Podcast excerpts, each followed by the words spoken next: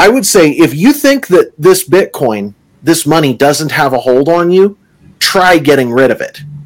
Like seriously, try getting rid of it. Try using it. Try even if it's for something that you know God wants you to be doing. Try using it because it w- it is murderously difficult to do it.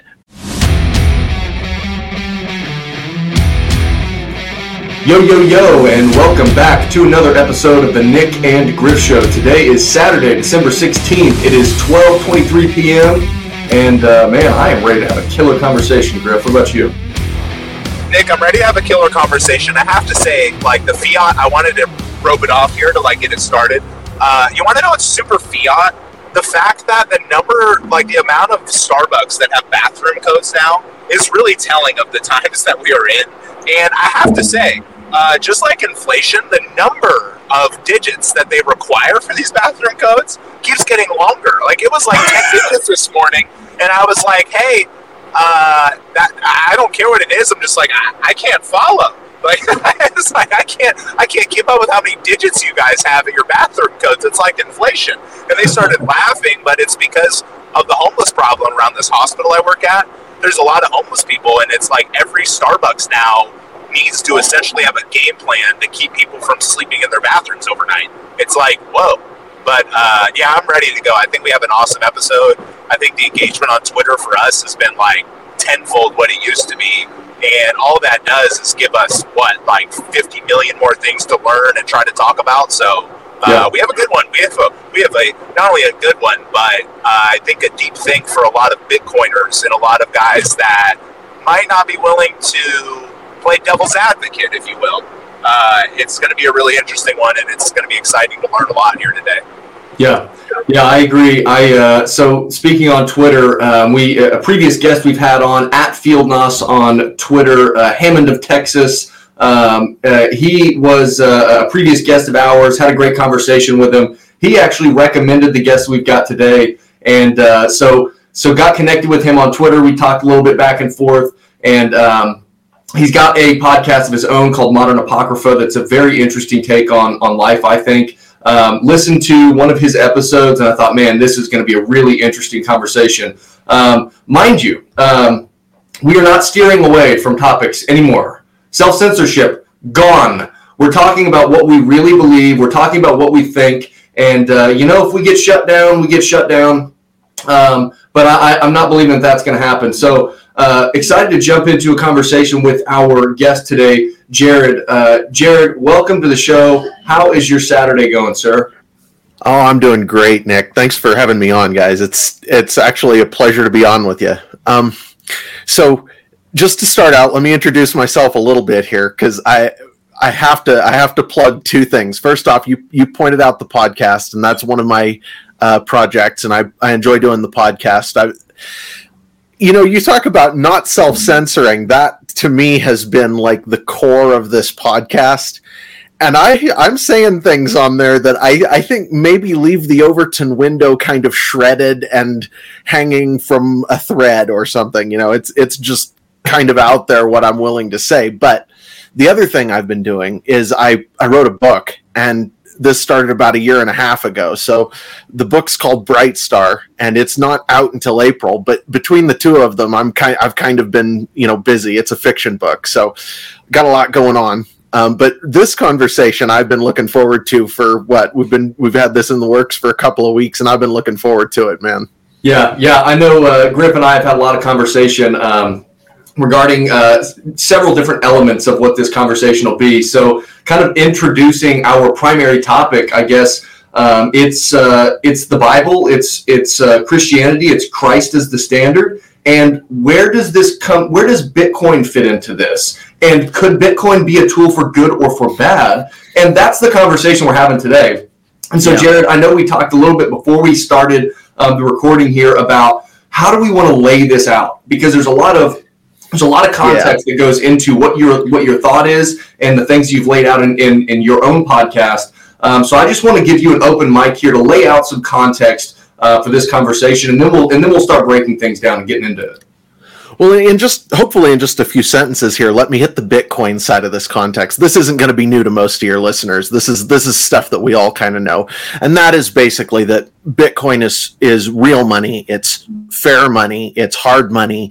It's money that cannot currently be manipulated or messed with, and that's the way we hope things continue. And I always like to preface this conversation when I when I have it with this. If I could talk to the founders of the United States of America to, you know, back before they ever started the Revolutionary War against England, I'd be really hesitant to tell them where America is today because I wouldn't want to joggle their elbow, man, because what they did was so freaking important. It was so freaking important, you know. And so let's say I see a possibility for a bad future for Bitcoin that doesn't necessarily mean that it isn't a battle that needs to be fought. That doesn't necessarily mean that it's there's something wrong with it or that we have to give up on it and we can't and shouldn't give up on it because and I need to I need to really emphasize this. In my opinion, Bitcoin is the solution to the current problem. And the current problem is the insanity going on in the world that a lot of it does stem from a fiat, you know, foundation, right? I don't know. You have anything to add there? Because is there anything that I ought to add on the Bitcoin side for your listeners? Because as far as I know, this is this is all elementary, right? Yeah, so uh, I think uh, I think on the Bitcoin side, right? How can we really understand a solution if we don't first understand a problem? And uh, whenever we think about um, when we think about money that is designed to degrade, it's designed to lose purchasing power. Now, that that happened in 1971. Officially, that sever or that that tie between gold and the dollar was severed, right? Uh, and yeah. since then, right, we're now 52 years removed from that, and I just cannot help but believe that if you if you insert a, a designed degrading money into society, that's going to have a societal impact over time, specifically. And I think that's kind of what you're getting at, right? And and uh, you know, for the listeners, you've got to do a lot of extra research to understand what the problem of the current system is, the history of money, and how we got to where we're at today. To, well, to, and, to have this conversation, I almost have to assume that everybody already understands all of that. And sure. if they don't, WTF happened in 1971.com is a great place to start. You look at those charts and it starts to give you a picture of what's going on. And, you know, read, uh, what was what what would you say? Read the sovereign individual. Read the Bitcoin uh, standard. Bitcoin standard. Yep. There, there's a whole lot of research you have to do, but I'm just going to have to kind of assume that people understand this to start with. Griff, is there a, is there anything that you would add, Griff? Well, oh, there's all kinds of things I'd love to add, but Bitcoin and time, time is money, like all of these things, right? It's like I put out a tweet for my best friend who wanted to get into Bitcoin. I got 300 replies with education, which should speak to who Bitcoiners might potentially be. But I think an interesting question to start with here, Jared, because I've been waiting to ask you. Uh, yeah. How much of world history is a lie?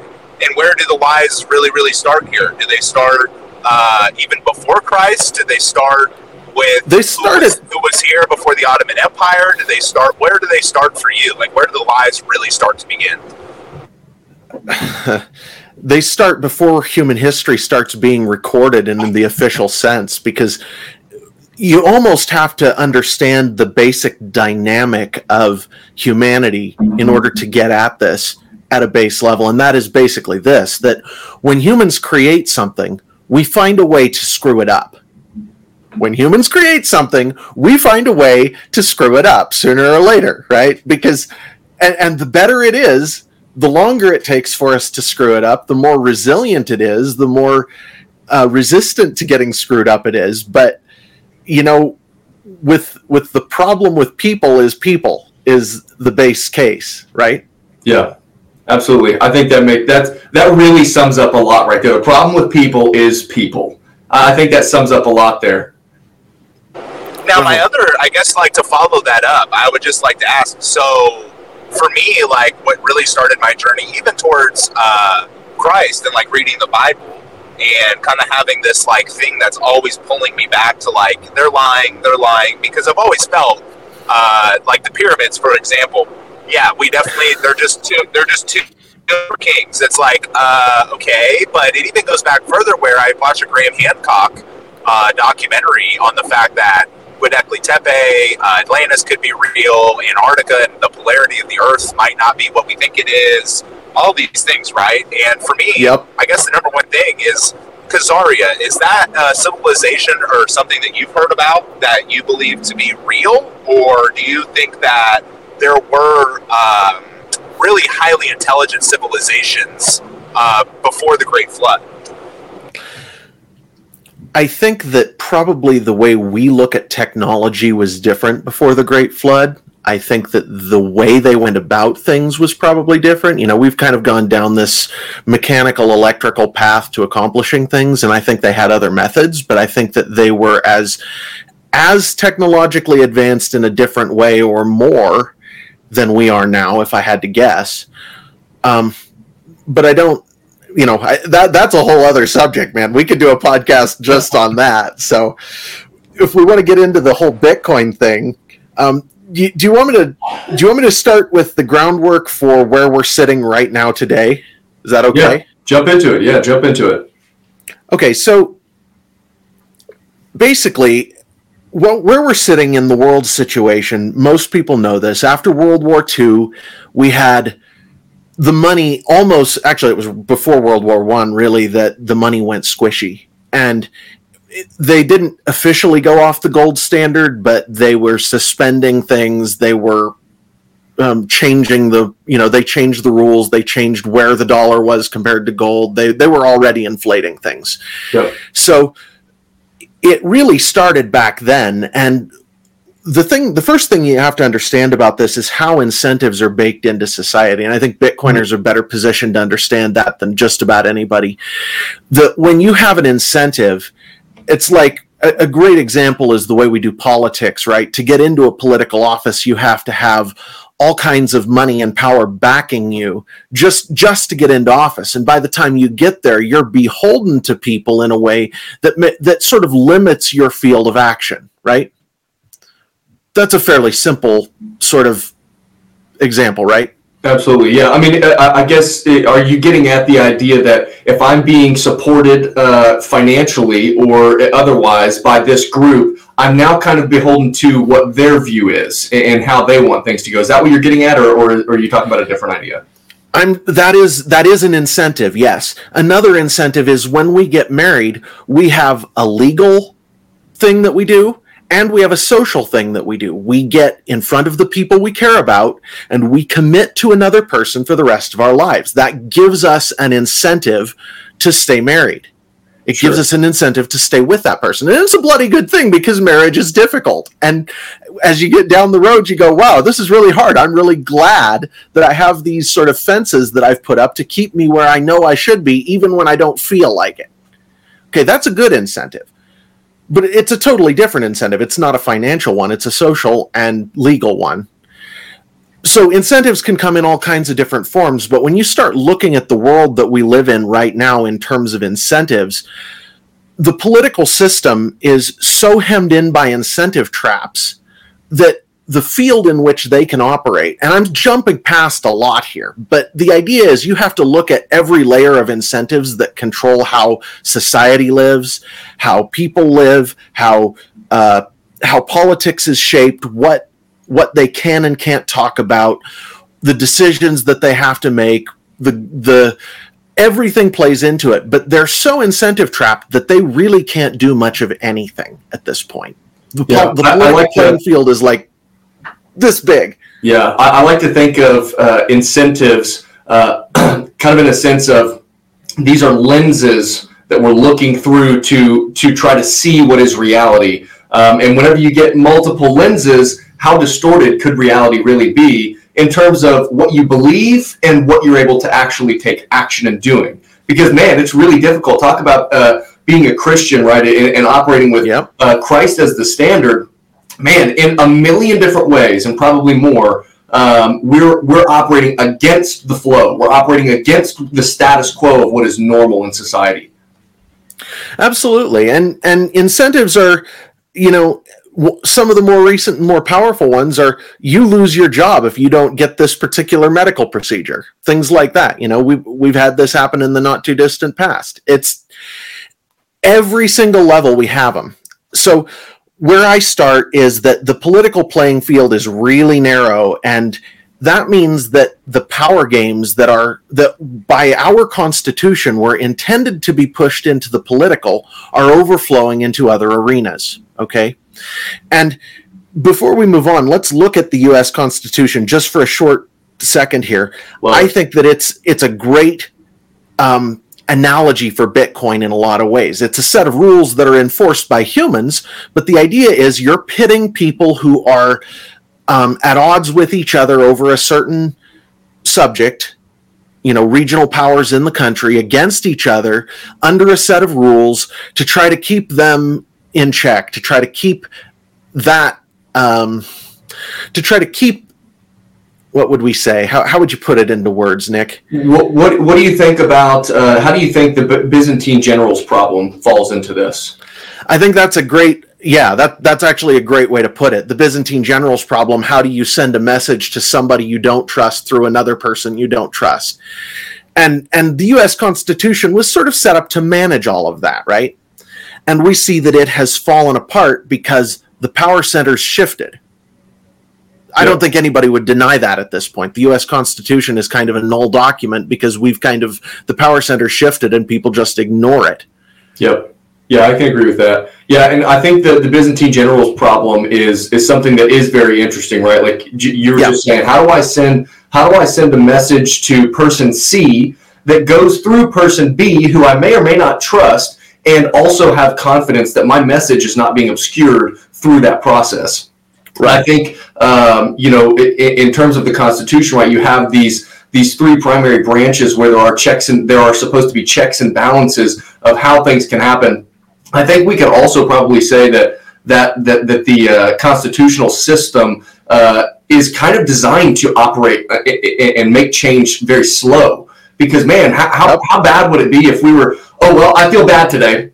I'm going to make this decision, and then you know, like, where would we be if there wasn't that slow moving system? I think Bitcoin is very similar in that as well. Right. And and so there there's some parallels there. It's not a perfect similarity because sure. in Bitcoin the software enforces the rules and you don't have to rely on human enforcement. And and that's in a sense that's a big improvement, right? But at the yeah. same time, the basic pattern at the base of things is that you pit opposing forces, people who don't trust each other against one another in order to try to make it so that those rules are preserved. So, you know, you and I and 5 million other people using Bitcoin, and we don't really trust everybody, which means it's in our best interest to see the rules preserved. Yeah.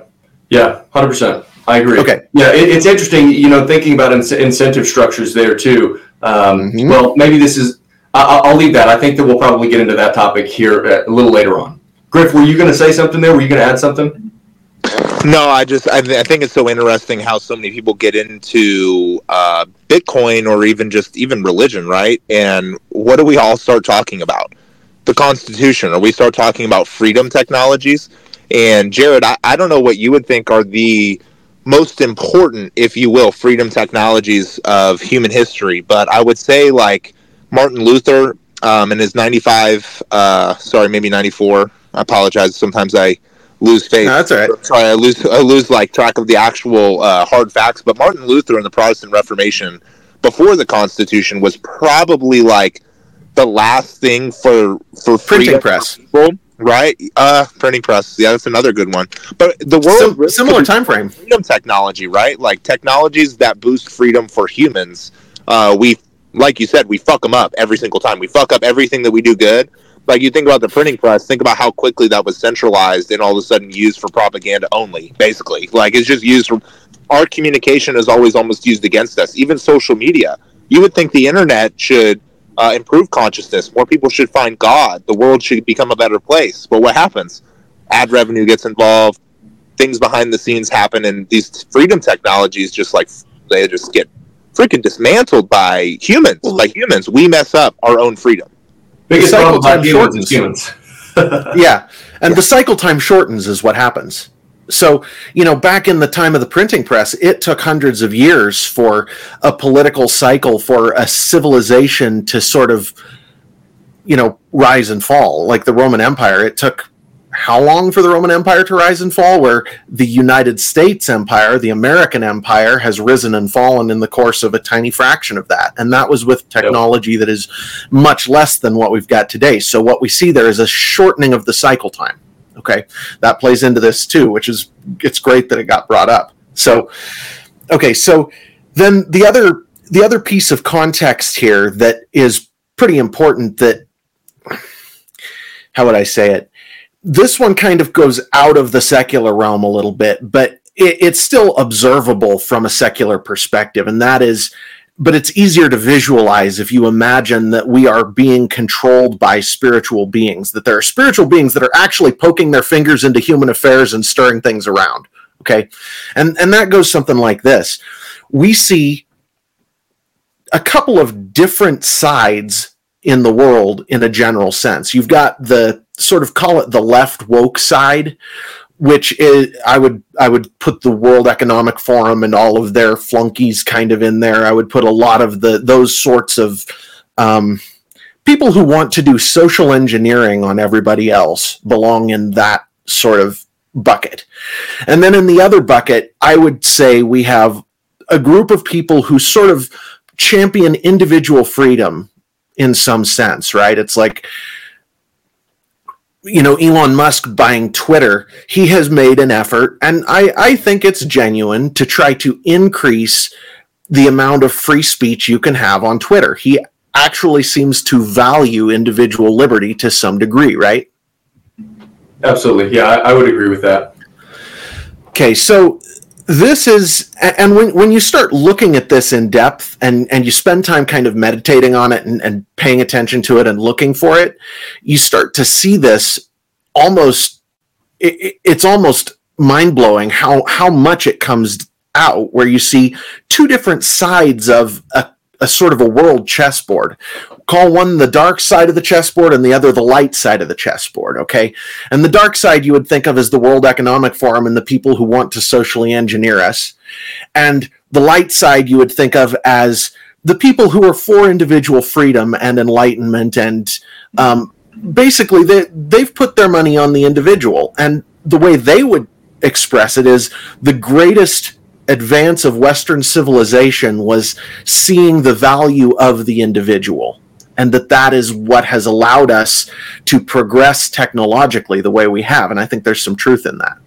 So uh, okay now that we're getting into this very specific topic this is where we kind of really wanted to focus in on uh, kind of this conversation. So you, you mentioned yep. the chessboard right? There's two yep. sides of the chessboard. We could say good and bad um, we could say um, kind of i like light and dark collectivism light and dark collectivism versus the individual um, what are you? De- what how, what do you define as that chessboard? What is that chessboard in your mind? I would say that that chessboard is real power in the world and how it, um, in, in all of its forms and on all of its battlefields. So you have a political battlefield. There are light and dark chess pieces on that battlefield. You have the corporate battlefield. There are light and dark chess pieces moving around on that battlefield. You have anywhere where you can have a a power dynamic, you tend to have those different chess pieces. You can even point to religious places where you have the light and dark chessboard, right? Where okay. there are certain religions, and I'm not going to call anybody out here because it doesn't do any good, but you've got certain religions that tend to be on the darker side of things, more collective, more, um, what would we say, more tending toward social engineering, and you have other. Uh, religions that tend to be more on the light side of the chessboard, and they would tend more toward individualism and um, looking toward freedom right? So anywhere where you can have a human power dynamic, you have this chessboard. And it seems pretty clear to me as a Christian that that chessboard is being manipulated by spiritual beings, that this isn't just humans acting in concert. You know, there are people who like to throw around terms like with this, with the whole COVID thing, they'd throw around terms like, um, oh, what was it? Mass. Um, I can't remember the the term they used. You know the one I'm talking about? Like a, you're talking about mass manipulation, mass psyop, mass psychosis. Uh, the mass psychosis thing. Griff, Griff, do you have a thought on that? I know you're you're big on these types of ideas. Well, I just wanted to pause it for a second because I, I know you, you, you mentioned not wanting to call anybody out, so I'm not trying to get you to call anybody out specifically here. But there are, uh, as I listen to the presidential update, there is a world war at play, and in the context of uh, Bitcoiners, we understand that the United States is in a position that almost every world reserve currency and the nation state or the flag that we put behind that world reserve currency is at uh, is at a point of inflection here where it's like yeah, we're causing way more harm than good, or was that always the intention? But we have Hamas, we have Zionists, we have Jews, we have Palestine, we have Russia, we have North Korea versus South Korea now going on. We have all of these things in the world going on. And in my opinion, you know, not to call anybody out, but the state of Israel is run by a controversial group. And it was formed and it was uh, funded by a controversial group. And it, those are the Zionists. Uh, and then there are Jews. And to you, Jared, there's a there's a there's an obvious difference of who those guys are and actually where do they come from. And I know I mentioned Khazaria before, and I know that might be a little bit out there for a lot of people, but there was a civilization before the Ottoman Empire uh, that that dominated, or maybe there were multiple. Uh, and before then, there was a lot of uh, pagans, a lot of satanic worship, a lot of uh, culture and society built on really like evil and to say, or for people to believe that that through world history is just gone, I think is one of our biggest problems because I'm not trying to say Zionists are the literal devil or that they're satanic, but mind you, these guys do not seem to care about Jews at all. They don't seem to care about anybody but themselves. It really, to me, seems like uh, nobody wants to say it, but the Zionists themselves have a lot more questions uh, to be answered than really anybody else because they're trying to tell us, oh, support us. We're Jews. We're Jews. We're, we're, we're not bad people. We're not doing anything wrong. But what do you think about like the di- like how people are not even recognizing really the difference between uh, a Zionist, a Jew, a Muslim, uh, a, a, a, royal family that just has a crap load of oil money saying they're Muslims. Like, what do you think yeah. about almost a perversion of each religion because even uh, let's go to Christianity too. America yep. is supposed to be this uh, really like more more than anything than a Christian backed society, or we were created by Freemasons or people who believed in Jesus Christ. And now look where we're at. This is like a society of I don't even know what I want to call it. A society of five digit Starbucks codes on bathrooms. That's what we've become. But okay. what do you think about okay, that? so what do I what do I think? I think that I think that when you get into that um, arena, you have to look at how the power is exercised. Any t- somebody pointed this out to me recently, and actually, Nick, you're you might get an oh moment when you hear this. I did. I saw an article. My wife showed me an article, and and the article, the guy was claiming he says hierarchy was introduced to humanity by the enemy by the fallen angels. Hierarchy is not something that God instituted among humans. He instituted authority, but that's closer to responsibility for a set of things. It's not hierarchy and command over people. So I think when you introduce hierarchy into any kind of religious setting, you're essentially putting an enemy's construct in charge of people who claim to be doing God's work or in God's business. And so anytime you anytime you introduce hierarchy into religion, you corrupt the religion necessarily, in my opinion. Yeah. Where so thinking about going back to that chessboard. Yeah. Uh, one one thought to, to continue uh, moving forward. You're saying on, on the light and dark on the chessboard. These are human. These are human things, correct? I'm saying that it goes beyond the human level, but I'm saying that that at a human level you can definitely see those yeah. factions and people who adhere to them yeah. very clearly. So it's like um, what's his name? Uh, James Lindsay talks about the uh, the Nos- the modern Nos- I don't know if you know about James Lindsay. He is a character and a half, man, and he is he is out to get the left in about the most aggressive uh, speech campaign you've ever encountered in your life. The guy is the guy's totally aggressive, and what he says is he says that there are they're gnostic, they're modern Gnosticism. Okay, so what is Gnosticism? Gnosticism is actually Satanism as it's practiced in reality. So when you talk about Freemasonry, Freemasonry is a direct offshoot of Gnosticism. Yeah. So going to your hierarchy piece here, and then talking about that Gnosticism piece, um, yeah. I think we can't we can't have that conversation and not talk about pride. Um, and, and sure. this is this is one piece right where you talk about um, kind of the, the the darker side. Well, no, sorry, the dark side. Right, we we kind of see as uh, I think a lot of uh, reasonable, logical people could say that doesn't seem like a good thing. Uh, that yeah. social engineering thing seems bad. Okay. And As then on, beings, the, on, that light side, we think about the to, individual to, side. That's pride.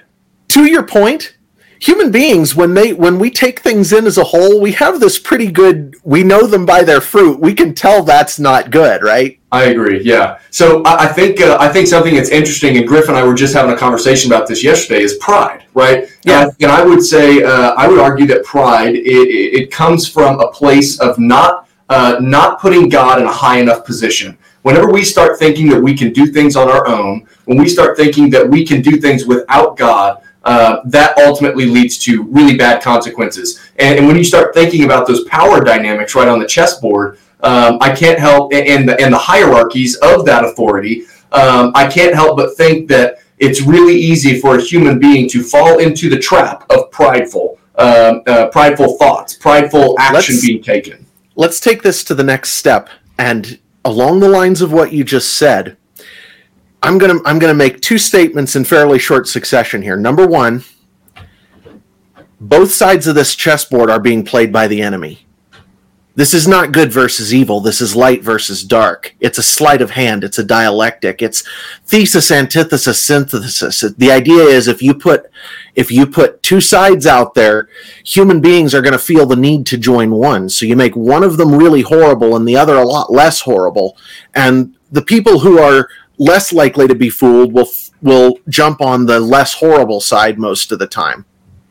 So that's statement number 1. And number 2 is on the light side of that chessboard, do you know what the sin of Satan was? I'm sure you do, Nick. It was I would say pride. It was pride. I agree. And so the way I would describe it goes like this. Satan decided to raise himself up above the stars of heaven, the, the spiritual beings of heaven, and God's throne. That was his desire. And that was sort of an individualistic thing, even. It was, I want power for me. I want to be better than whatever. It wasn't a collectivist thought that put him there. Yeah. So uh, I, I like those two thoughts. I'm going to push back on you in your first one that yep. um, in, in your first your first one was that both light and dark sides of this chessboard are played by the same uh, by the same entity and, and we could call this the opposition satan the devil right? Well and, and and i think using single a single entity for that is probably wrong because in every pantheon in history greek roman whatever you see different actors. The the key is the whole pantheon is against god. Okay. So so a lot, and and when you look in Revelation, you see this dragon. How many heads does the dragon have, Nick? Uh, I forget exactly. It's not just one head; it's a multi-headed dragon. I think it's like ten or yep. seven heads and ten horns, or I don't, I don't know. But but the point is, the idea is that of this dragon having just one. Um, being just one entity as we would think of it is probably wrong. And if you're looking at it in those terms, then you're going to be missing a lot. So uh, I will push back on uh, on that first uh, on the idea that this is played by the same being, and I'm going to use some scripture here. Let's get into the word a little bit. Um, so I would argue that um, that there are that there are multiple beings. We could agree that there are multiple uh, beings above this human plane um, that are playing on the board. Uh, but I would also argue that there is a true good and a true bad. And let's say in terms of Christianity, let's say it's God versus Satan, right? And I'm gonna I'm, I'm gonna refer to um, the story of Job. Story of Job is very interesting, but in uh, in the very beginning of Job, he, he talks uh, God talks about uh, kind of lays out this this uh, idea of how righteous Job is, right? And then um, a, a, group of angels uh, accompanied by Satan, come to God, and uh, and ultimately um, Satan says, uh, you know, I've, I've roamed the, the the entire earth, and um, and he's talking about Job, and uh, and God says, well, have you have you have you gone to see Job? He's very he's a righteous man, and and you you can't make him bend to to your will. He will he will uh, he will focus on me. And in verse twelve. Uh, of Job in chapter one, verse uh, twelve, and that full story, kind of that um, the the angels coming with Satan, is verses six through twelve, uh, and, and the Lord says, "Very well." Satan says, "Okay, well, you've got a hedge around around Job. You blessed him. Take that hedge away, and surely he will bend to my will." And and God says, "Very well." And I think in that, whenever he says "very well," there, I would say that that is God giving Satan permission to to continue doing what he's doing. Now refer to Romans chapter twelve, verse okay. two. It Can says, I do not be conformed to this world, but be transformed by the renewal of your mind. Okay, so don't be conformed to this world. And then in John chapter 17, I think you've misunderstood 16, me. 16, uh, Jesus is praying for the disciples, and he says, "My prayer is that you is that uh, is that you take them not that you take them out of this world, but that you protect them from the evil one. They are not of the world, even as I am not of it. Right? Exactly. Is the standard. Christ. Exactly. That's exactly right. Okay, so here's how this plays into that chessboard I'm talking about. Yep. And the reason okay, so the reason that I laid that out the way I did and I did not call it good and evil, mm. I hmm. called it light and dark, sure. is because you're right. There are real good and real evil in the world. But God's agenda is not to play chess with power in the world. God doesn't yeah. do that. Yeah. He has all the power he needs and wants. He is there to accomplish objectives that don't really fit into the power plays of modern nations, right? When when you can raise somebody from the dead just because you decide that's what you want to do, you can raise the whole world from the dead. Your objectives look a lot different from the rest of what human beings would think of. So yeah. here's the way I see it there is good versus evil going on. God is doing his thing. He is accomplishing his goals. And most of the time, he doesn't actually care all that much what Satan's doing because he doesn't have to. Jesus has all authority. We as Christians are protected from the enemy as we walk with Christ through this world that where Satan is putting on his theater. The white light and dark sides of the chessboard are theater put on by Satan to try to confuse us. So you God would say is, that, that, so you would say that that chessboard is the is the evil side of this uh, good evil, right? Now, and, and yes. on that on that evil side is that chessboard where there is light and dark. Okay, yes. so so see, because this is where I, I start thinking about oh politics, right? Yes, you start thinking and about that's politics, exactly right. And, and well, you really want to say you, you want to say, oh, I like the left or I like the right. And it gets the people to start dividing against themselves, and a house divided cannot stand. That's exactly right. You've you've got it exactly right, Nick. And and so when I look at the world, that's what I see. I see God going about his business, accomplishing his goals, bringing people in to his church despite the, and through the political and social and cultural stuff going on. And when enough of a society decides to commit to God, you get this this effect where the society sort of turns Christian. And it is in the enemy's interest to start using God's language to describe his own chess pieces, which yes. is where a lot of the light side of the chessboard gets its nomenclature. Yep. The light side of the chessboard uses a sort of a, a Christian motif in the West because that's convenient and that suits the enemy. Does not mean that that's God's objective or that those are God's people doing that or that God is, it's God's will that people take political power. And in fact, political power seems to be pretty off to the side for God. He wants us, He wants our hearts. Yeah. Yeah, I think uh, I would. I would. Um, I want to add in a quick caveat, um, and then we. And then I really want to start laying into how is yes. Bitcoin a part of this light side of that dark chessboard. Um, okay, so one caveat I want to add add in um, is you know, and I got to give a shout out to my coach Chris Hart here in Tulsa. Um, we've talked a lot about uh, we've talked a lot about the truth, and I would tell you uh, that that this right here, this is the truth. The word is the truth and and uh, and, and I think you know, we can we can also make ties to money in this sense, right? Um, there's a lot of counterfeit monies out there, right?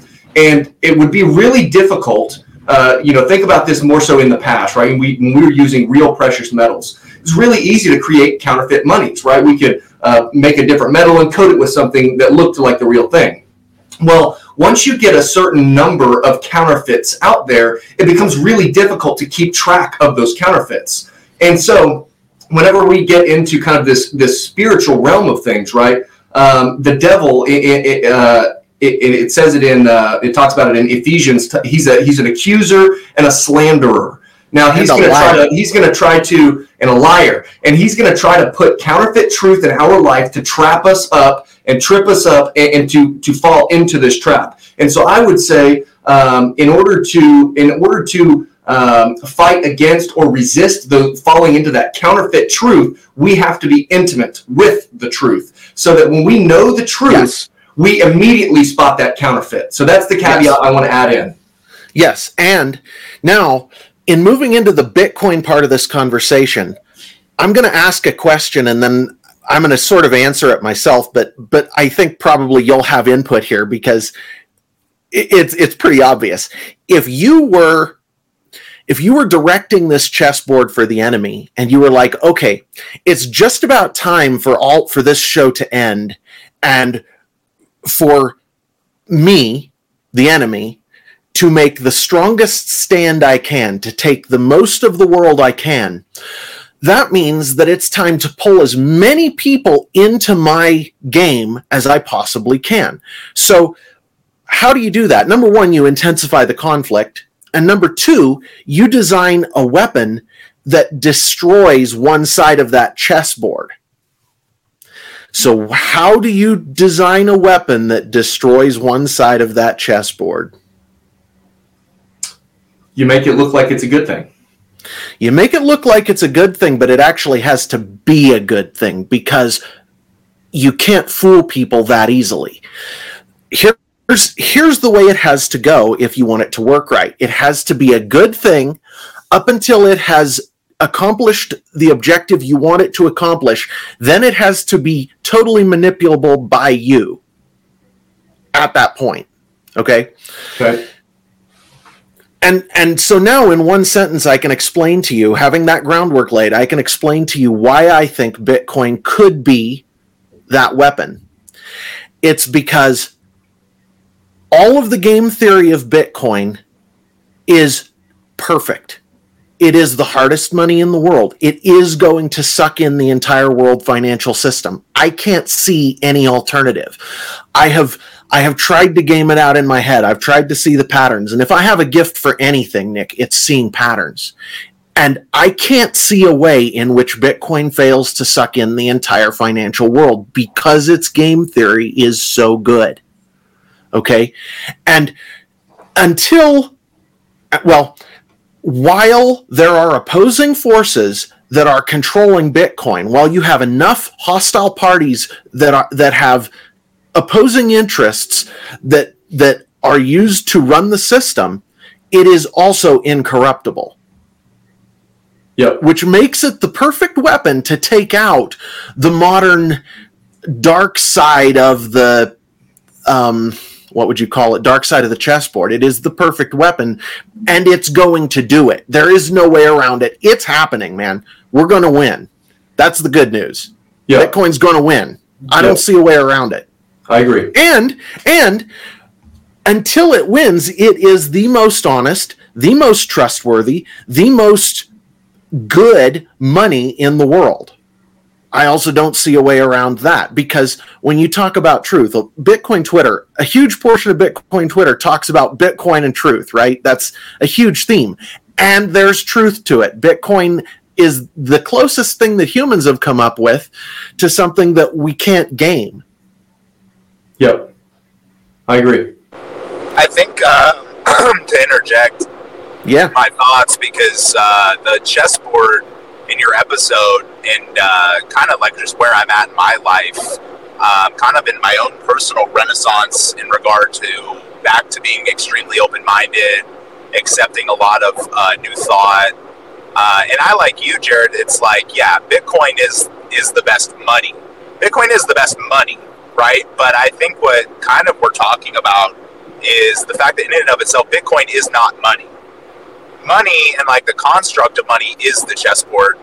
And to call Bitcoin money or to even think about it in the way that we think about money in and of itself is evil because Bitcoin just, to me personally, Bitcoin just is. Humans use Bitcoin as money. But what is Bitcoin really? Because it's a right ledger. now, it's a it's a it's a ledger. It is a way for us to, in a sense, monetize wasted energy. It is a way to solve the Byzantine general's problem. There just doesn't seem to me to be anything that Bitcoin won't touch, and that doesn't just really stop with what money is. Because what money is is actually like if we're talking about being human humans, money is not a complicated problem to solve. It's just that the devil seems to me like when I'm listening to you talk about it, the devil is able to even just use money. Like money to him is is got to be he could play both sides of the coin till the end of till the end of forever because money is the easiest way to even to go well how are you going to argue as a bitcoiner that you know you're buying something that you think is going to appreciate so greatly that you're going to whatever you buy in 20 years you're going to basically own the world. Like i mean like i have enough bitcoin that if you really divide the world by 21 million i have more money in a sense than what cities are worth today. And it doesn't uh, to me uh, seem like we'll get to this point uh, in my lifetime at least unfortunately. But bitcoin is not money. It's it is 10 like years. the- yeah, I mean, it, it honestly, like the way that you describe it, and I agree with you. I think what is really, really scary, the scariest outcome to me is actually within uh, the next halving. If you see that 10,000% candle, if you see that hyperinflationary event too quickly, you're going to be giving a lot of people what they think is money. Like they're like, oh, I have money and I have more money than other people. And even though I'm a great person and I believe in truth and I want to do the right thing, you cannot do the, there is no doing the right thing. The doing the right thing with money is the devil winning. I mean, even in your chessboard, I, I agree. Okay. It's like, oh, they're I- winning, but is I- I would- money? I would have a little bit of a different take on that. Um, I would say that money is just a representation of human energy expended. It's it's our way of taking our our physical energy that we've expended to accomplish a job and to put that into something that we can trade with each other. So it, it's a conceptual idea, but it's also kind of necessary for human society to function. And as long as we have a human society, we will have some medium of exchange. We will have some kind of money. That doesn't make money evil in and of itself. Yep. Where you run into evil is when you try to take power over other people. When you use money in a way that is bad. What the Bible says about it actually is that the love of money is the root of all kinds of evil. Not the root of all evil, the root of all kinds of evil, which means it's the love of the thing that's the problem. The thing itself is just a means to an end. It's just a tool. Now it is all it is definitely the most potent tool we as humans possess. Yep. Yeah, and, and to add further context to the money side of things, um, we cannot serve you. You mentioned this uh, in your podcast, right? We cannot serve both two masters. Dot dot dot. Um, you cannot serve both God and money, right? We know that you you you will uh, love the one and despise the other. I I forget the exact terminology. There's a couple of pieces in there, but we cannot serve Yeah. two masters. We cannot serve both God and money. That's right. but also in you, what you guys are describing uh, to me at least like when i'm hearing a lot of this is that we're not really from here or we're not really meant to be here we just are here in the devil's chessboard and there really is nothing that we can use uh, on either side to, to win that battle because we ourselves are not really from here and what i think about a lot is i talk about like i don't talk about this but i hear people talk about you know, in the mark of the beast, kind of what you're describing, one world currency, uh, a logo, uh, you know, using oh, good versus bad. Inflation is dark. Uh, having something finite that's perfectly divisible and has the game theory of Bitcoin is light.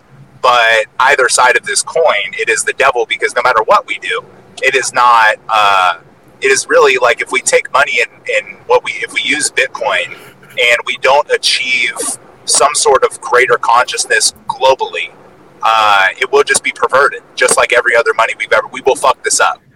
Okay, so Humans yes, are going to fuck up Bitcoin. I mean, look, we, we're celebrating an ETF for basically Yeah. the biggest conglomerate in the world to go, oh, go BlackRock. And we're actually even rooting for them uh, to be able to not pull out from this ETF cash. Even BlackRock is like, yeah, we don't want it to be denominated. We fuck cash. Like they realize the dollar is dead, and people are rooting for this, right? Which is like, I get why people are rooting for this. I mean, even myself, Yeah. I hope to accomplish a lot in life, and I hope that Bitcoin goes up to forever. I'm not trying to say that, oh, I hope Bitcoin, but Bitcoin is going to get fucked up. We're not going to be able to stop that.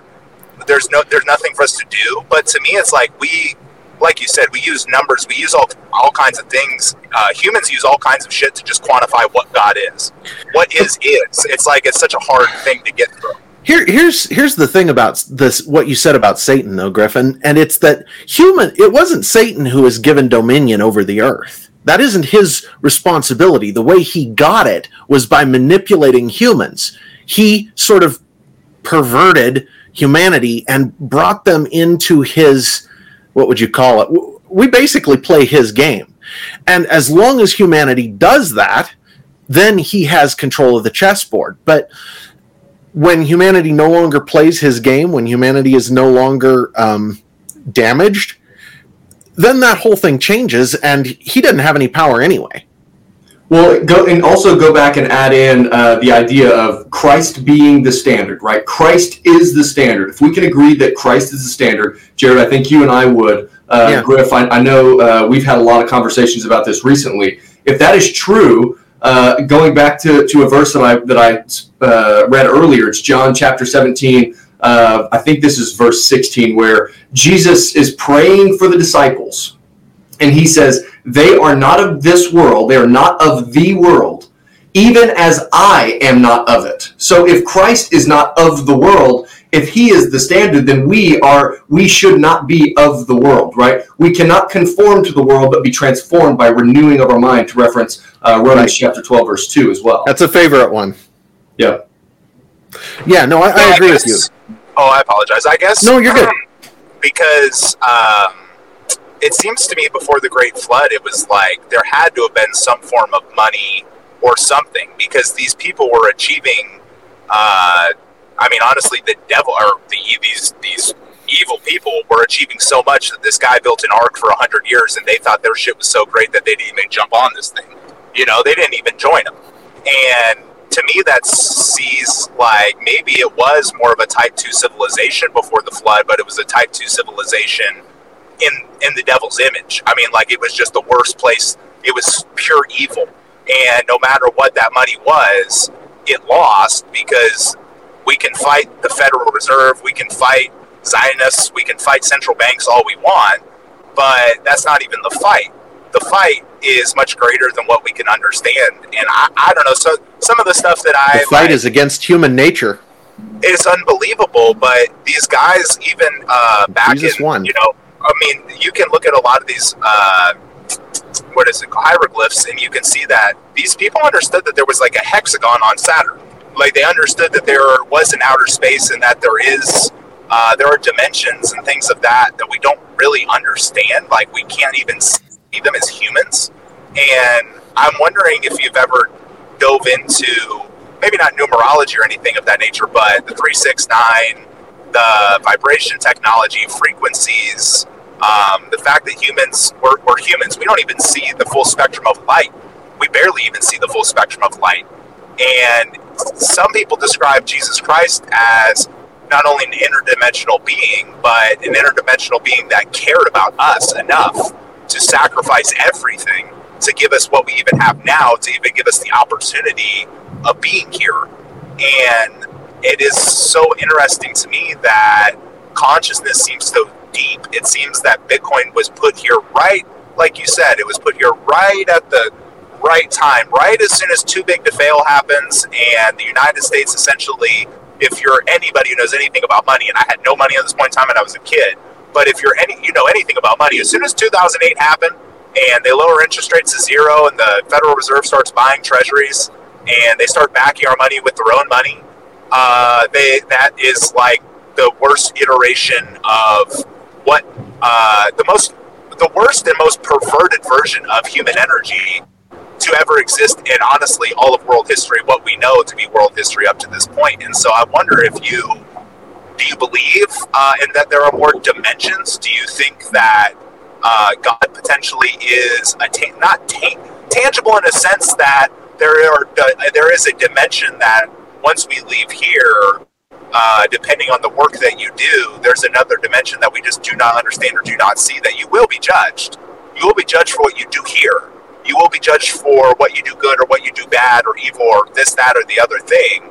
But this other dimension exists, and the only time that we ever really experience uh, interdimensional beings really wanting to come and play in this playground, if you will, or this sandbox, is when it just it just is like okay, the dark is it's just guys, this is so dark, guys, this is so dark, and if I'm Jesus Christ, it's like it's so dark, guys. Fuck you guys! I gotta go help these guys out. I gotta go help these guys out. These guys are getting screwed uh, God says to him, "Come here and save the world." And obviously, there's a lot of context here that I shouldn't be speaking on, but uh, it's like, dude, go over there and save him, or maybe Jesus, maybe he's stepping outside his bounds to come save us because he believes in us. But it's so He said- interesting to me. He Yeah. said he does Oh, his father's will, Griff.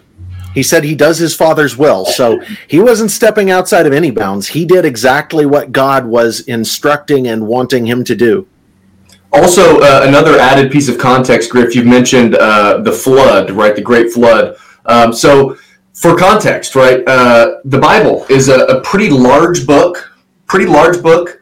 Okay, this is the top. This is where the Great Flood happens. So, this is literally chapter six of the very first book of the Bible. And I'm, I'm reading. Uh, I'm reading verses 5 and 6 here. It says, The Lord saw how great the wickedness of the human race had become on earth, and that every inclination and thoughts of the human heart was only evil all the time. And now listen to this. In verse 6, it says, The Lord regretted that he had made human beings on the earth, and his heart was deeply troubled. And then, you know, the verses following that are kind of the introduction, uh, and then kind of zooming forward here, uh, chapter or same same chapter, chapter six, verse thirteen. It says, "So God said to Noah, I am going to put an end to all people, for the earth is filled with violence because of them.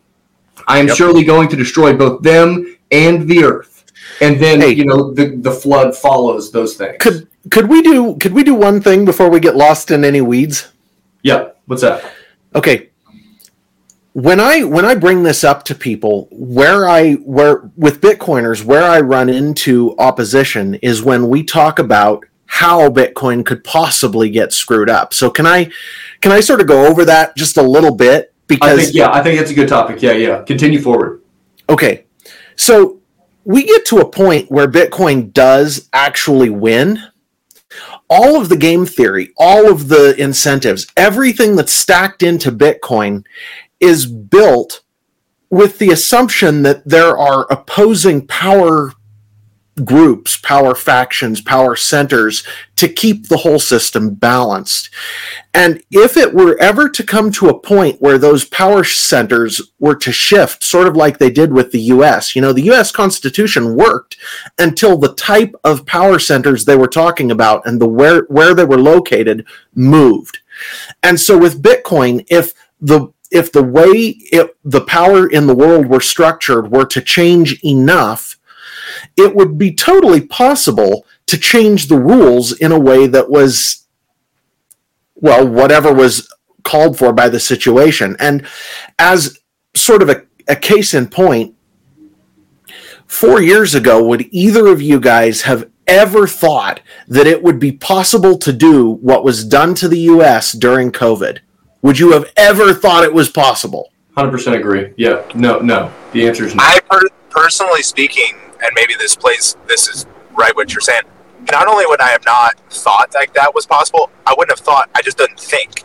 There was not a lot of thought going on for me four years ago. I was just going with what was because I had passions outside of really anything personal, right? Like with I played football and my whole goal was uh, football, and I didn't really think too much outside of what my personal day to day, Uh, what my personal goals were. So not only four years ago did I not think it was possible, but I didn't. I didn't uh, like a lot of people. I don't even think I was thinking. You know, until then, until well, they did that kudos to you on the humility side, Griff. You know, it isn't it isn't a lot of people who would actually say that. So good on you for admitting it. But you know, I'm with you. And most people in this country now I can't admit that I can't say that I didn't think so. I actually I was I was surprised how quickly and easily they accomplished it and how little pushback there was. But I can't say I'm surprised it got there. I, am actually not. I was thinking about all of this even back then. A lot of these opinions that we're talking about now are opinions that I have been forming since, you know, I was like 12. So I've been thinking about it for a long time, but but I wouldn't have expected it to be that fast or that easy. And so what I would say is if we get Bitcoin past the point where it wins, all of those incentives, all of that game theory, all of the stuff that currently works in its favor and makes it essentially the perfect indestructible weapon to take out the current financial system all of those things kind of go by the wayside the power structure shift and anything goes. And that's how bitcoin can get screwed up. And a lot of people like would like me to try to nail down exactly how that's going to happen. And i don't freaking know man. There's no way to know. But the point is just that if you get enough people deciding that we need to make this change to the code we need to make this change to the rules and they're getting stampeded hard enough by a big enough force which if there are spiritual beings that are active in the world guess what? There are some pretty serious forces there. It would be totally possible to change that code in whatever way those spiritual beings think is advantageous. And this is where i see the mark of the beast coming in and that is simply this that once everybody is onboarded to a single economic system a single currency it and it is an electronic currency and you can change the rules, then it is absolutely trivial to say everybody has to do X, Y, or Z. You name it, whether it's whether it's getting a chip embedded in their hand or it doesn't matter. The point is the network effect of money is stronger than the network effect of any other thing in existence.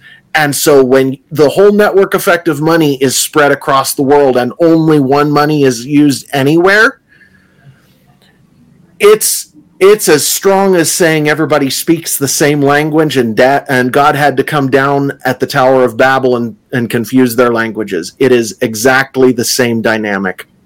So where you're going on this, right, is um, which I, wait, wait, wait, wait, Can we can we get a little more uh, the Babel I, I don't really understand. I don't know the story. I don't understand the story. If somebody could okay. spark notes because it yeah, the, the, it's actually it's actually a very short story in the Bible. the The idea is this: after the flood, um, God told Noah and his kids, "You all spread out across the earth and populate it and fill it up and subdue it." And instead of doing what God said, all the people stayed in one place and they built a great big city and they they looked at each other mm, excuse me they looked at each other and they said um, if if you know we haven't done what god wants we need to build a tower up to heaven and bring god down to us because we can't well the idea is we can't have this kind of flood thing happen again. And the key the key passage here the key point is what god said when he actually confused their language. He said they have one language and they're of one accord. And if we don't if we don't do something about this there's nothing that's going to be denied to them. They're going to be able to do anything they decide to do.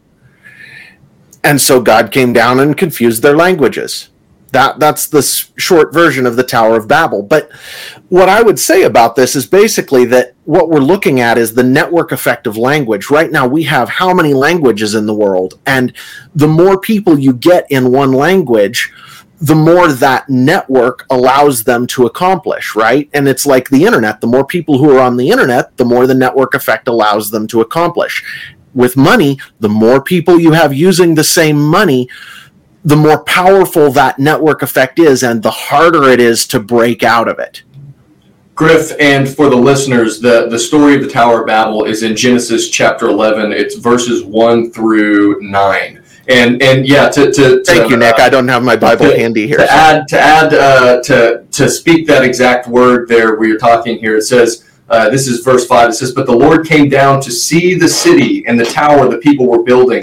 The Lord said, If as one people speaking the same language they have begun to do this, then nothing they plan to do will be impossible for them. Come." Let us go down and confuse their language so they will not understand each other. So the Lord scattered them from there all over the earth, and they stopped building the city. This is why it, was called Babel, because the there the Lord confused the language of the whole world. From there, the Lord scattered them over the face of the whole earth. And then it continues on with, with the story of Shem and Ab- Abram. Duolingo, Duolingo is the fucking devil. My God.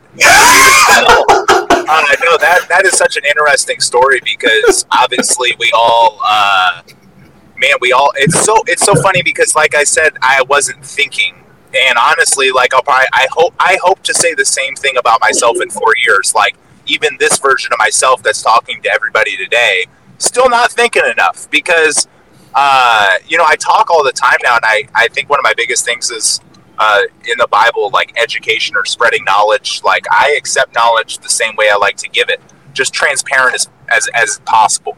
Like I just, I don't really know anything, but like I do ask a lot of questions, uh, and I feel like that's the only way to try try my best to go about it. But I mean, you know, maybe to bring this back to the money, there's a whole bunch of people that have no clue that the fractional reserve requirement in the United States is zero percent. There is no requirement for the banks that everybody uses to even have your money. They don't even have your money. There is no money, and so people are not thinking. Pe- There's no thought. Con- consciousness is not only dead in this world, but it's been attacked. And uh, almost, do you think the same division of Babel? Right where we don't speak these same languages is this also the same type of tool though that like we also cannot communicate now. Like nobody really understands nobody really knows anything anymore. We're all just kind of like out here on a rock in space just kind of like not figuring anything out together. It's almost like we're in a dark ages more than we are in this technologically advanced society. Technology doesn't even really matter if nobody believes in god. I mean it just doesn't it, it just doesn't Griff? even matter because we're not using it well right Griff, trust in the Lord with all your heart and lean not unto your own understanding. In all your ways, acknowledge him, and he will direct your path. So, what I would say is, yeah, you know what? I've spent a lot of my life thinking, and it has not brought me wealth. It has not brought me happiness. It has not brought me much.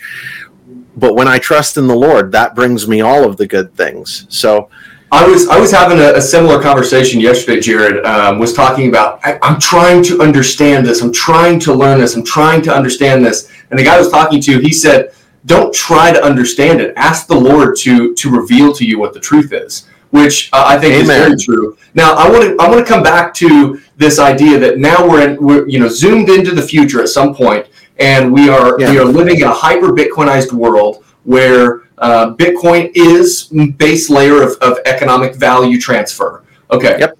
Um, and and uh, I, I think that you're spot on in terms of what kind of event could there be some type of, of an event that uh, that that forces people to act in a state of fear that that forces people to act in a state of fear just like what happened in COVID just like what happened in COVID to say this is what we need to do we got to do this now this is what we got to do okay so and then and then could that could that event whatever that event may be hashtag aliens uh, could that event oh, you mean the second coming? yeah or or the second coming exactly Well, well you said aliens, and I said the Right. second coming. We're saying the same thing. I mean, right? These, uh, th- so there could be an event that could cause coercion for people uh, to to make a change to the base protocol of what Bitcoin is today. Now, I, I I want to think about this kind of in terms of uh, the technical side of how Bitcoin works. Um, So there is there's this core protocol, and we know that the the, the vast majority of crypto land uh, is uh, is uh, abstractions of or manipulations of what Bitcoin's true protocol was, right? Now we know that Right. there's differences, right? But but uh, but generally, there's a million different uh, hard forks and soft forks of what Bitcoin is today. Right. Now, if something like that were to happen, man, I mean, I'm thinking, okay, if I've got all of my wealth in Bitcoin, for example, got all of my wealth stored in Bitcoin, and now I'm being put in a position where I have to make a decision to change the protocol. Now, this is for node operators, right? Um, I'm now in a position where I've got to change the protocol that could um, that could um, extremely devalue uh, what my existing wealth is. Okay. Um, and we talked about incentive structures earlier, right? Yep. What is so again? Uh, now, what could that event be? Freaking who knows? I mean, probably a million different things that we could come up with. It's a- it's a black swan. Yeah, It's a black exactly, swan. Nobody, right? nobody sees that coming. Exactly. And, and and so, you know, obviously we, we're going to sit here today and think, well, there's no way that that could happen. Okay, let's zoom back to 2019. Let's zoom back to 2020 and and let's shut down all the businesses. Let's isolate everyone. Let's fire people if they don't get the vaccine. Let's do these things. We, we would have sat there in, in 2018, beginning of 2019, and thought, there's no way that this could happen. And man, I can't help but think there there absolutely could be some possibility that um, that there is uh, some black swan event that coerces people to that to to make a change in, in something that they feel is the right thing. Now, the question is, who who am I focusing on? What is my standard? What am I serving? Right? We cannot serve two masters. Am I serving my Bitcoin? Am I serving God? Where are my values? So I don't know. These are these are interesting questions. These are interesting things to think about, Jared. You know, for myself, over the past what year and a half. So just just to bring my personal story into this a little bit to sort of inform what you just said. I quit my job about a year and a half ago for reasons that don't actually matter. It was it was a family business I was working for and to preserve relationships and to make things work I needed to not be there. So I quit. And at the time I'm like, "Okay, God, should I be writing a book now?" And the answer I got was, "Yeah, you can do that." So I'm like, okay, cool, because so I something I've been wanting to do for a very long time. So I started writing a book, but I had a fair bit in savings. You know, we didn't have a lot of money, but I had a fair bit in savings, and over the past year and a half, we've been living on that. Do you know when you live on your savings and you watch that wealth that you accumulated, blood, sweat, and tears, absolute misery, just trickling through your fingers, especially when you know about Bitcoin and you've stacked a big chunk of it into Bitcoin. Do you know what that feels like? Because I didn't. I thought I would. I thought I understood it, but man, I did not get it. And I'll tell you what, over the past couple of months, getting in front of God and saying, Yes, I will keep doing what you want me to do, even though it is costing me this, has been about the hardest thing I've ever done, guys. So I would say if you think that this Bitcoin, this money doesn't have a hold on you, try getting rid of it. Like seriously, try getting rid of it. Try using it. Try even if it's for something that you know God wants you to be doing. Try using it because it w- it is murderously difficult to do it. Mm. And it's partly because it's hard money. It's partly because it's good money. It's that that thing that is termed greed in the Bible. It's a lot more insidious than you'd think. Man, that's really that's really interesting perspective you're adding there. Griff, were you going to add something? Well, yeah, I think that was awesome. Uh, I think it's it's super interesting because we're not all here put here for the same reason. We are not all going to have the same type of success or you know Yeah. what success looks like. It's all different for everybody. And honestly, like writing a book, uh, it sounds like spiritually speaking, like you are so good with who you are, and that that is such an important thing. But to take it back to the technical side, right? Yeah. hash, ha, the block size wars sounds sounds to me like what we're describing here is a potential block size wars on a scale that we do not understand yet because there will come a time that christian bitcoiners or religious bitcoiners will be fighting with satanic bitcoiners people who understand that this money is so hard and it is so great that if they are able to manipulate the griffin of four years ago into just going into their little into their little uh, hard fork of oh it's called bitcoin. Now there's two bitcoins. There's bitcoin and bitcoin. Which one do i pick? I mean, it's going to be very hard for people that don't actually understand why they are in this fight, why they actually own this sound money. And I think it's super interesting because, okay, a DOS attack, it, it is going to be, I mean, the scale that we're talking about, this Black Swan event where Bitcoin is overtaken by BlackRock and the, the just the worst people imaginable. The same people today that we didn't even recognize on the money protocol. Like I said, we people don't even recognize that the money protocol just went into oblivion. Not only in not only hundred years ago, but like like literally just ten years ago. Uh, the money protocol got shaken. Two years ago, the money protocol gets shaken again. They don't. They, people don't even realize that money is a protocol already, and yep. Bitcoin is just a new iteration of that protocol. But here we are talking about how okay, it's so funny because Nick and I were talking about how I wish Bitcoin would just stay down because I think in the next four years, for my personal well being, like I think I'll make a lot of dollars in the next four years specifically. But I know very well that, like, no matter how many dollars I make, I can't control Bitcoin from going up, which is an insane conversation for people because they don't even realize that Bitcoin is what it is yet. And those same yeah. people will be the, uh, will be the 51 per, part of that 51% attack that we could see on Bitcoin, and it's going to be an interesting block size wars. I don't know what that will look like, but here's here's the fun part, Jeff. Here's the fun part. I don't even think it would take a hard fork to do what Revelation describes. What do you, so how do you how do you see it? Do you think it'll be potentially a soft fork?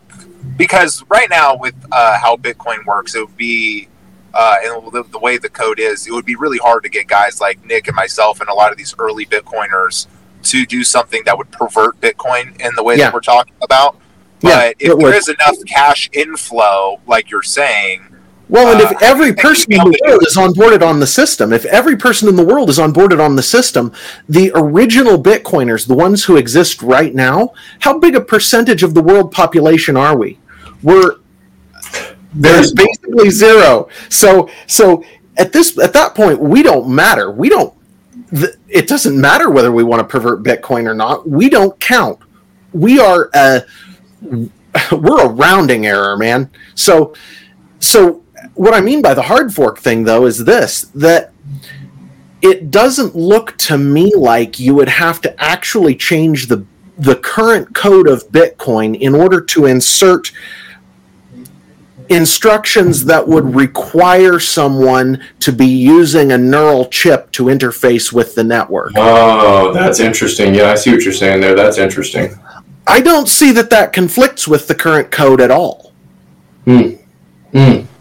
So Elon Musk, let's talk about Elon Musk then, because my sure. biggest, uh, well, I don't do a lot of price predictions, and I don't do a lot of like, oh, who is Satoshi, just because. I mean, it's a great conversation, so maybe we should. But Elon Musk is a guy who, when he's inventing PayPal, we're talking about a guy who can solve the most ridiculous software problems uh, within seconds. I mean, he would sure. identify things that people would work on for weeks and go, why don't you guys just do this? And there's a lot of nights in Elon's life extremely unaccounted for around the time of uh, the inception of Bitcoin, a lot of time. And I think what you kind of just described is somebody or an early Bitcoiner among us right now that realizes this is a century long game. And once he finally does have enough uh, economic power, if you will, that's when he probably goes, Yep, I got a million of these. And yeah, I'm just going to turn that switch on your guys' Neuralink off, and you guys aren't going to see it coming. I mean, is that potential? Like, do you see uh, Satan himself revealing himself later down the line then? And that is what could potentially be. Uh, kind of what this scenario you're talking about? I, I think. What would I say?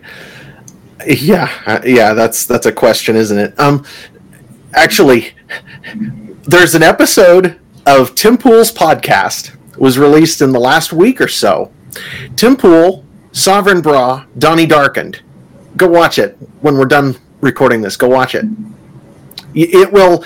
It will. Um, it will give you interesting thoughts, and I don't have much more to say on the subject than that. But um, because that that exact question was brought up there. But but as far as it goes, Griff, you're you're kind of asking for exact scenarios there, and really, uh, you know, I think where where I will get myself into trouble is if I try to make exact predictions. All all I can do, and the way my mind works, it goes something like this. I I don't. You know how a lot of people think in words and a lot of people think in pictures.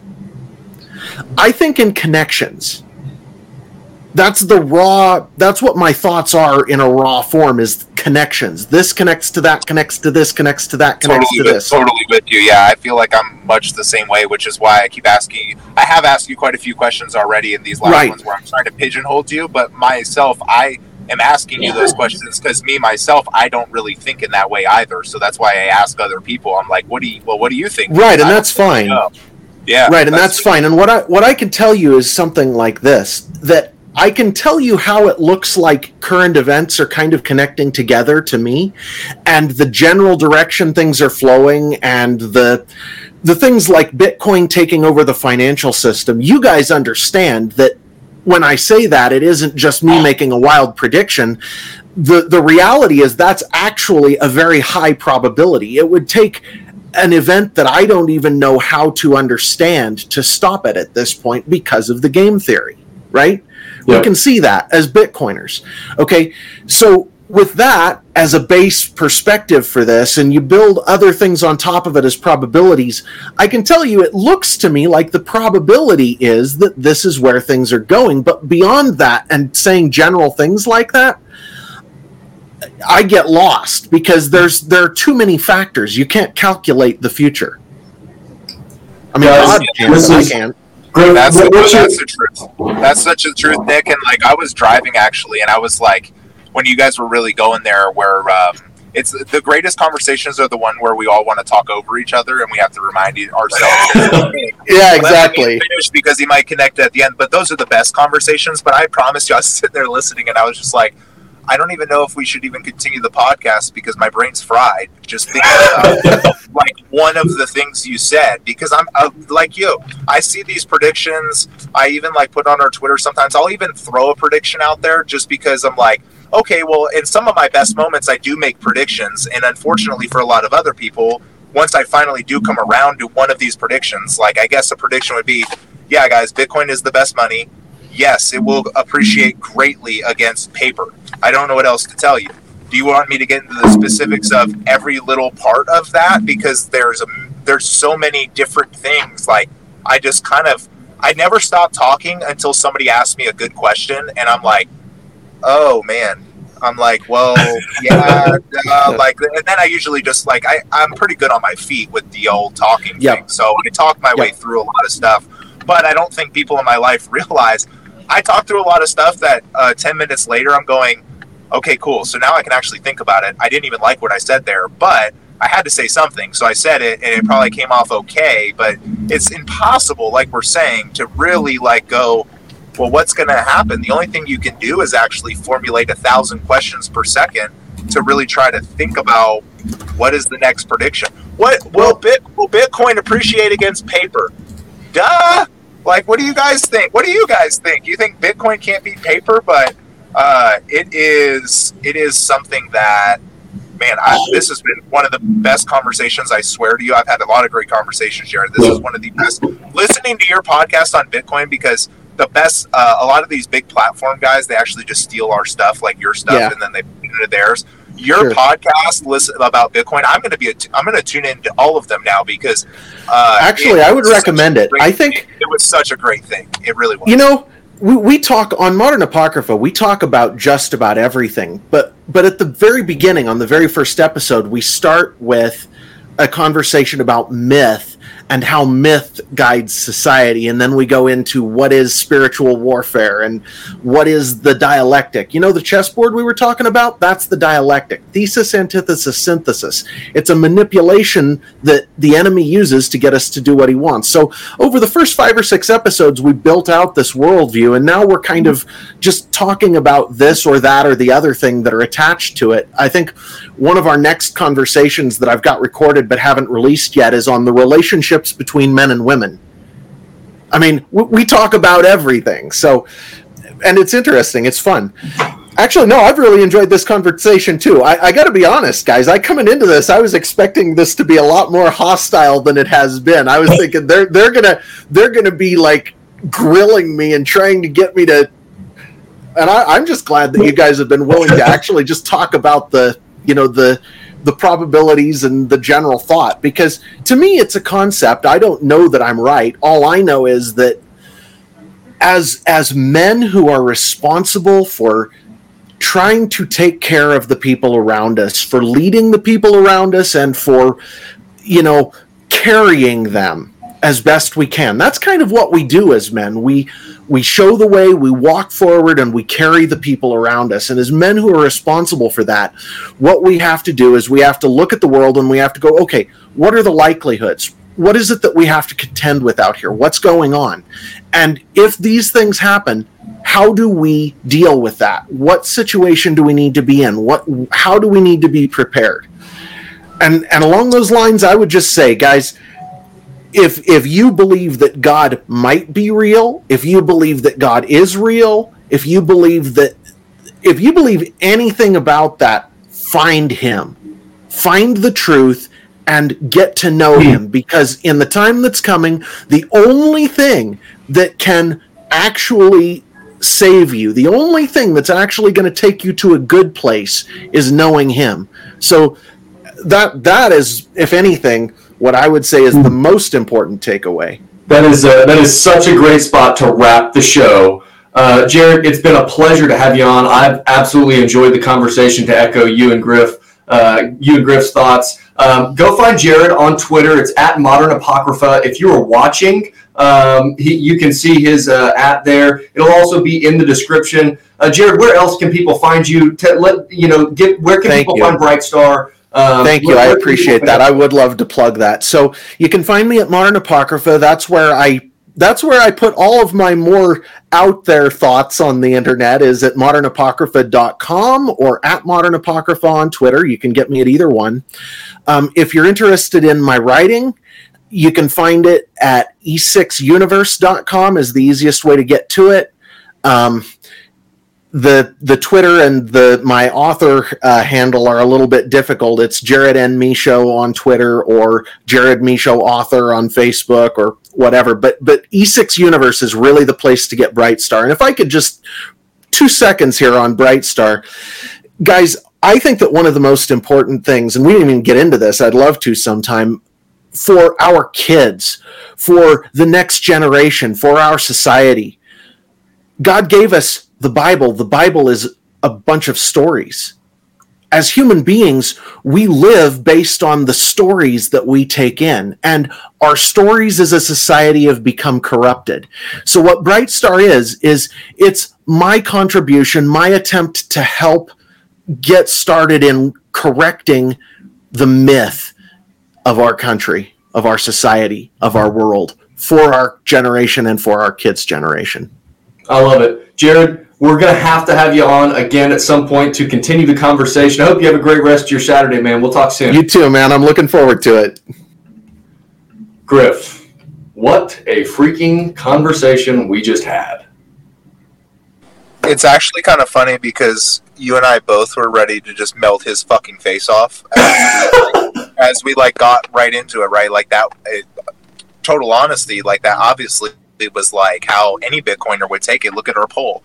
Nobody votes the devil, and it is important to obviously take in different perspective. But you want to know the reason for anybody who's listening in a minute ninety here, or whatever, whatever we cut this down to, which I hope is a lot, honestly because our goal here is to actually build a podcast that we're going to put out and we're going to put our, our full weight behind this thing and our full energy behind this thing because we're finally at a point where we think we're going to find people we think we're going to actively listen and give you guys content that nobody else is willing to give you and what we were willing to give you here is we started at fuck this guy and then i listened to one podcast and now i want to i really want to engage myself in more of his content because one, he's a very intelligent guy.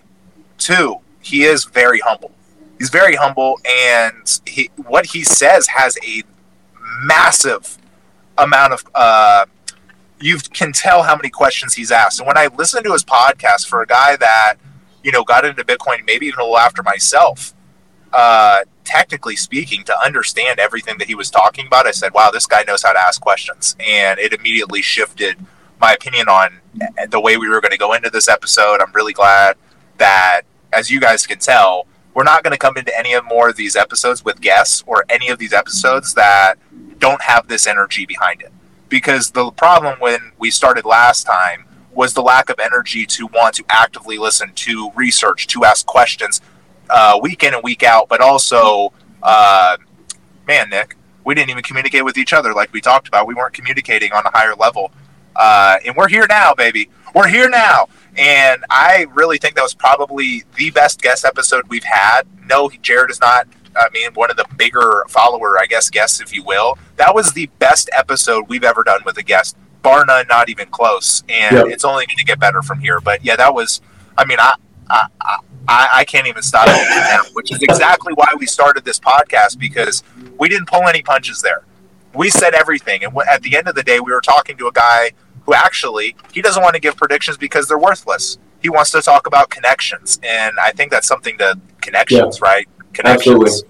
Yeah. Hey, cool. thank you guys for listening to another episode of the Nyc and Griff Show. Come find us on Twitter. It is at Nyc and Griff Show. It's all spelled out N Y C A N D G R I F F S H O W. If you're not watching video, we've got video on Spotify and on YouTube. Uh, it's all Nyc and Griff Show. It's all branded Nyc and Griff Show. Come check us out. We'll see you guys again next week with maybe another guest. We'll see. But we'll see you next week. Peace.